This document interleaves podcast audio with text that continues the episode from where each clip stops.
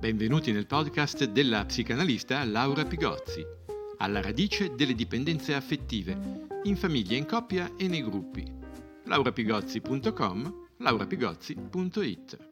Oggi un post politico, non solo politico, anche psicoanalitico. Il decadimento della politica non è solamente un accadimento storico né solamente sociale, ma affonda la sua radice proprio in quella parte umana, mortifera e un po' disumana, scusate il bisticcio, quella specie di infezione dell'anima che non è senza responsabilità nei confronti dei regimi accentratori, che sono così opposti ai desideri umani e oggi così diffusi.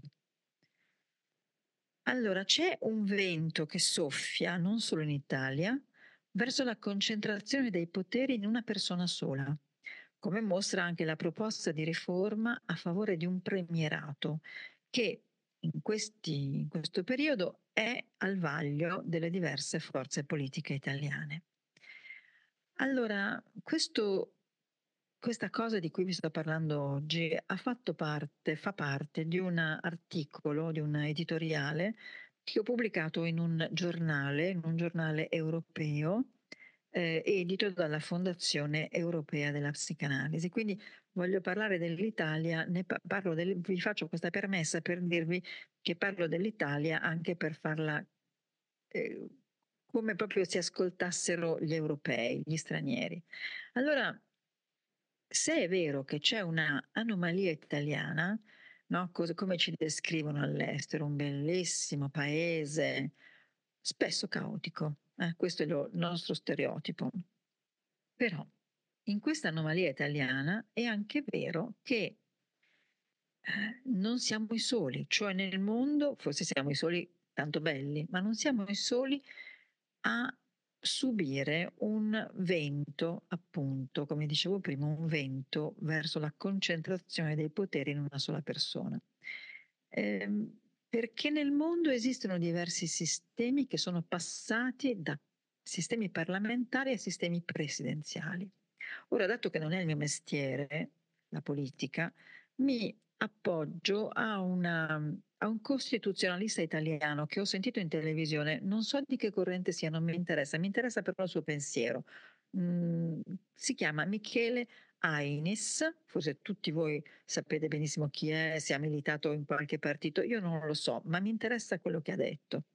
Lui che cosa fa notare? Fa notare che nella riforma proposta da Meloni, l'elezione diretta del Presidente del Consiglio ha bisogno anche dell'appoggio delle due Camere, cioè il Parlamento e il Senato. Ora, cosa significa questo secondo Ainis?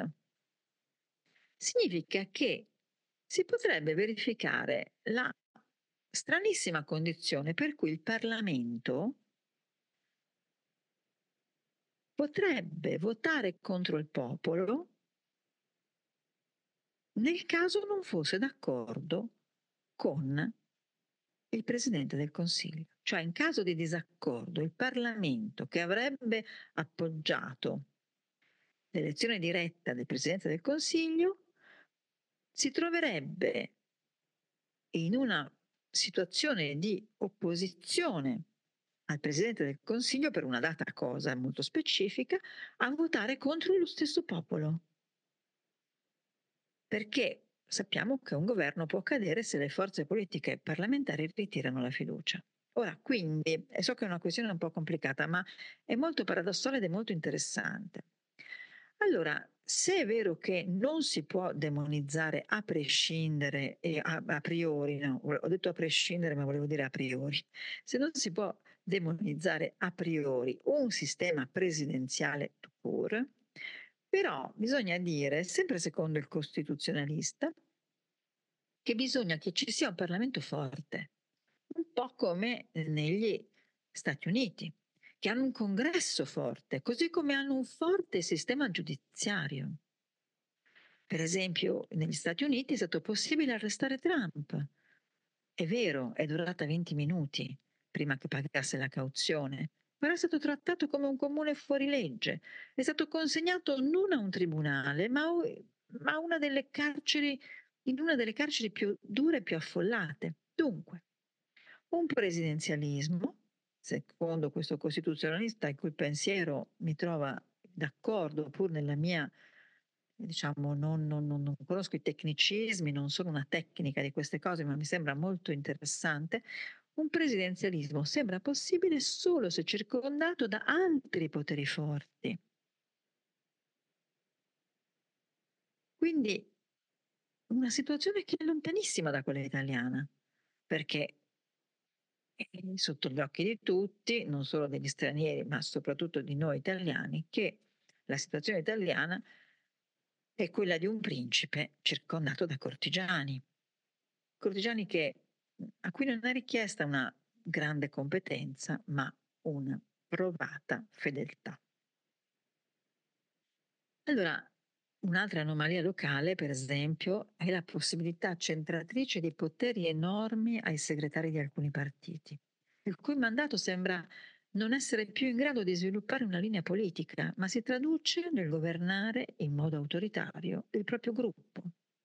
Allora ho fatto questa premessa per, perché? Perché innanzitutto perché mh, ho scritto, quando ho scritto questo editoriale ho risposto alla sollecitazione di qualche collega europeo che mi ha chiesto di parlare dell'Italia, eh, proprio in occasione di questo editoriale e si sa che gli italiani sono noti per parlare spesso male del proprio paese. Tuttavia, e questa è una mia idea a cui tengo molto, io credo che noi parliamo male del nostro paese non perché non abbiamo un senso del nostro paese. Sì, possiamo dire l'Italia si è fatta tardi, non eravamo, eravamo tante piccole cose locali, però non è questo.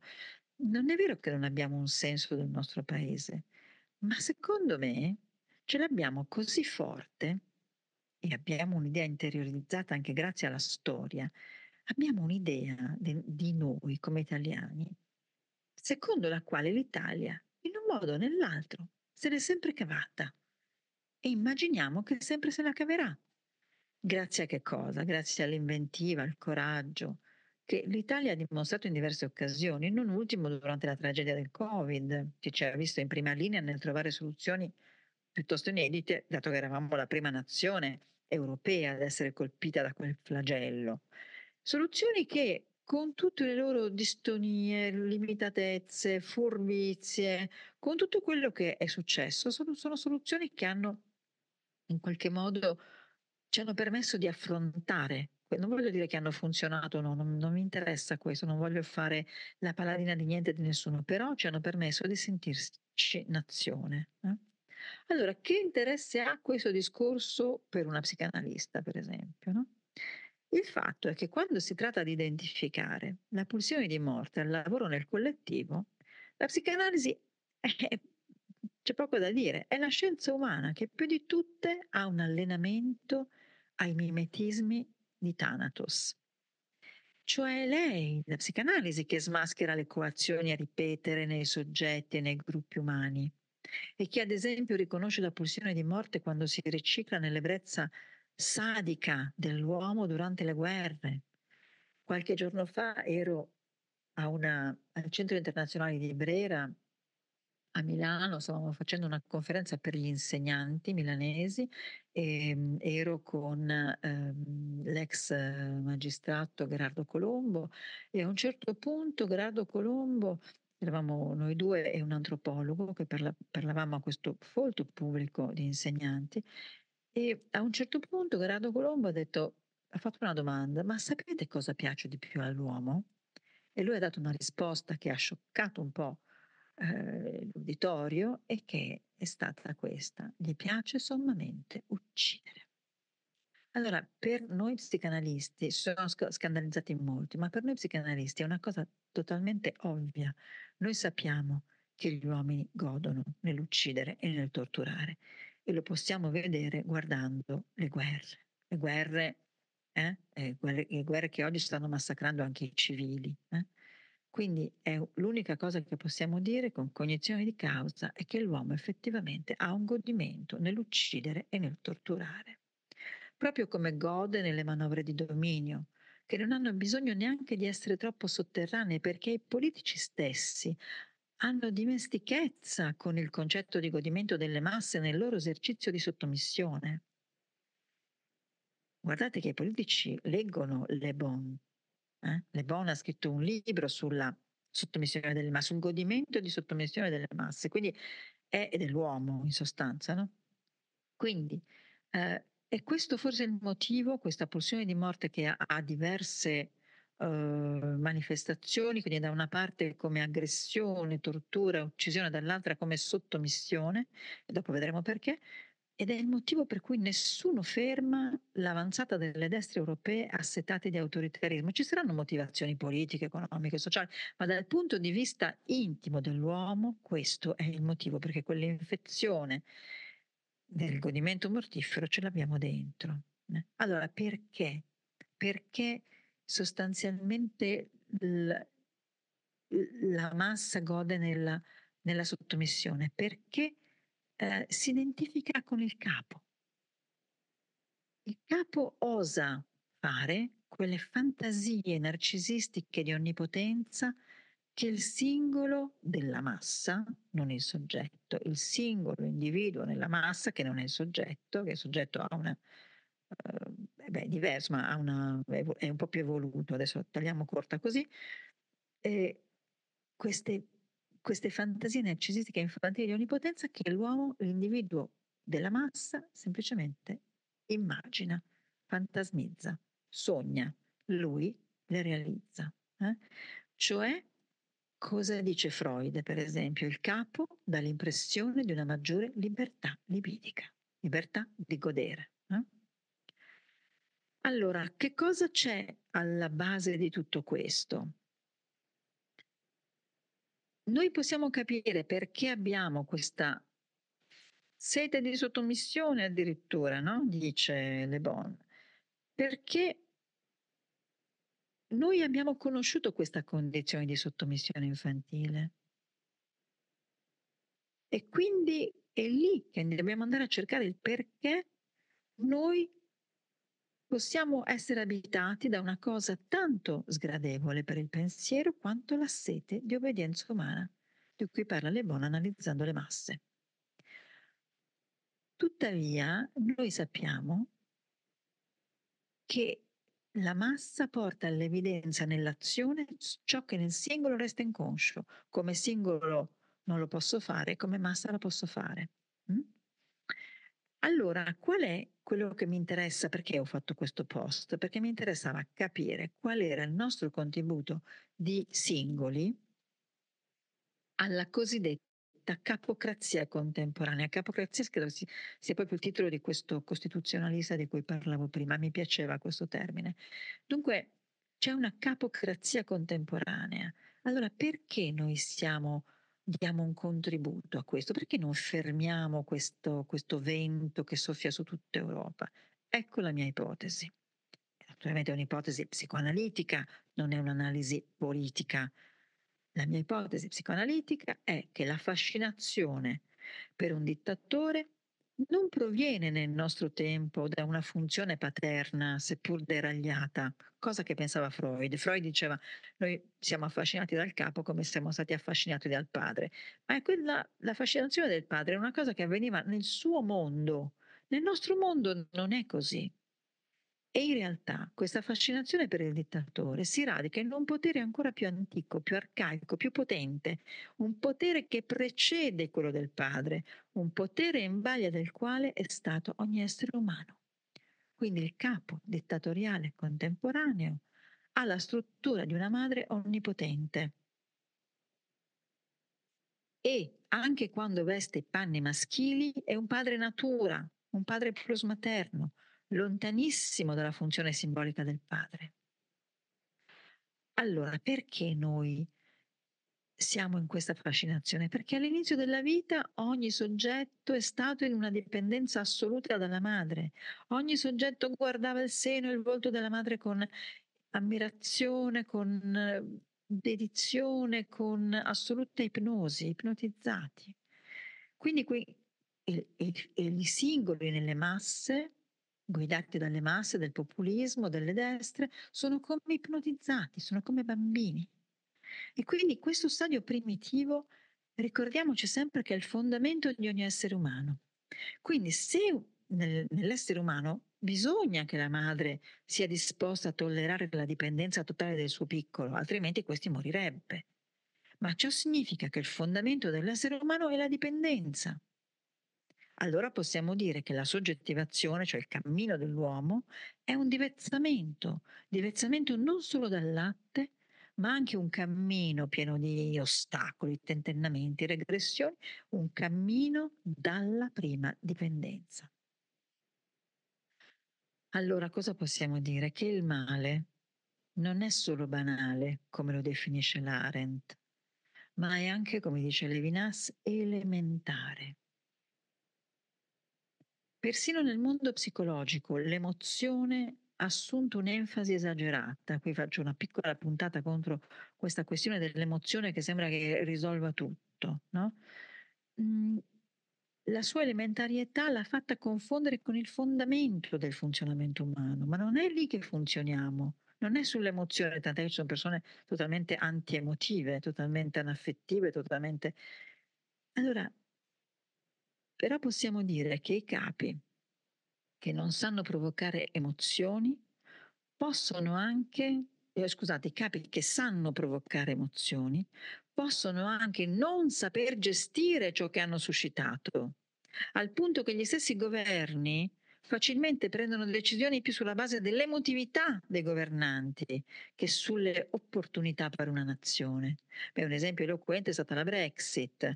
Nella Brexit hanno contato quasi esclusivamente gli appelli ai sentimenti di nostalgia e patriottismo, appelli conditi con una certa ribellione contro la tirannia degli esperti. Eh? Un altro esempio, per esempio, è la capacità di affabulazione della Meloni, un talento che ci sorprende con le sue riuscitissime frasi ad effetto, dal grande impatto emotivo, che mobilitano le pance, ma che non si sono ancora tradotte in un'efficacia di governo. Infatti, per esempio, dico la cosa più banale, la mamma Meloni, io sono una mamma, ve lo ricordate, no? Campagna elettorale. E questo è stato uno slogan che ha giocato largamente a favore del suo consenso. Ma che cosa ha fatto la mamma Meloni? Ha tagliato i fondi per nidi e strutture materne, per nidi e, mm, e scuole materne settori che invece andavano incrementati soprattutto per combattere il plus materno dilagante che sacrifica le donne a una maternità casalinga e ai figli, che cresce, in crescita, eh? in crescita. E in Italia noi abbiamo la metà delle neomamme che non lavora, la metà. Hm? E quindi poteva essere l'investimento sulle scuole dell'infanzia, poteva, e dei nidi, poteva essere la possibilità di sfuggire alla maternità casalinga per le madri e alla culla domestica per i figli. In Italia a casa nostra i figli lasciano la casa mediamente a 30 anni,5, mediamente, che significa che c'è gente che sta molto, molto di più. Per esempio in Francia, una nazione che conosco bene, a 24 anni, sono 6 anni al netto dei diversi incentivi ai giovani nelle due nazioni, questa differenza, questo gap di sei anni non è leggibile con i soli argomenti economici. I bambini dovrebbero andare presto nel loro sociale, quindi nel loro nido. Nel nido li si può mandare a tre mesi, ma oggi chi li manda a tre mesi sono Pensate sono come quelle mamme che non lavorano, se stai a casa cosa lo mandi al nido? Lo devi mandare al nido, perché il bambino, il neonato ha bisogno di vedere ancora in fascia un altro, un fratello di nido potremmo dire, che aiuta il riconoscimento di qualcosa che poi diventerà il fondamento di un legame sociale. Ma questo dato agghiacciante della metà delle neomamme che non lavora significa che i loro figli non frequentano stabilmente nel quotidiano cornici socializzanti. Ora, investire nell'istruzione dovrebbe essere la prima preoccupazione di uno Stato, perché come la scuola, soprattutto a guida materna, come si definisce la Meloni, Perché come la scuola calmiera il plus materno familiare, così gli investimenti su di essa potrebbero arginare la nebulosa totalitaria che si nutre della mancanza di legame sociale, che si nutre della mancanza di un progetto culturale, che si nutre della mancanza di un pensiero critico. Perché politica e psicanalisi, perché la psicanalisi deve parlare della politica? Perché condividiamo noi psicanalisti con i politici almeno due oggetti, i legami e l'alterità. E ora è chiaro che bisogna dire, bisogna spiegare anche ai politici questa, diciamo che tutta questa cosa che vi sto raccontando è una cosa che ho scritto in un altro libro che si chiama Troppa famiglia fa male, che uscirà di nuovo in libreria il 20 febbraio, perché vorrei che fosse un libro letto dai politici, non in senso manipolatorio come leggono le bon per sottomettere le masse, ma in senso come, come fare ad avere una nazione che possa vivere e progredire, fatta di soggetti, non di masse. Allora la soggettivazione si dà solo nella esogamia, cioè nell'essere fuori dalla famiglia, oltre la famiglia, in, in, un orizzonte che non lo comprende più. Ecco perché la scuola è così importante. Dai tre mesi in poi. L'esogamia è l'unico progetto possibile, non solo per la genetica, ma anche per l'etica, per la politica, per l'esistenza umana. Cosa vuole uccidere il totalitarismo se non proprio quel concetto di altro che fa limite all'io? Perché sono invece l'uno e l'identità, ciò su cui si fonda, ciò su cui si fonda eh, Scusate, perché è proprio l'uno, l'identità su cui si fonda, che tiene il cartellone dello spettacolo, ma uno spettacolo allestito solo per la massa, non per i soggetti. Grazie. Avete ascoltato il podcast Alla radice delle dipendenze affettive, in famiglia, in coppia e nei gruppi. laurapigozzi.com, laurapigozzi.it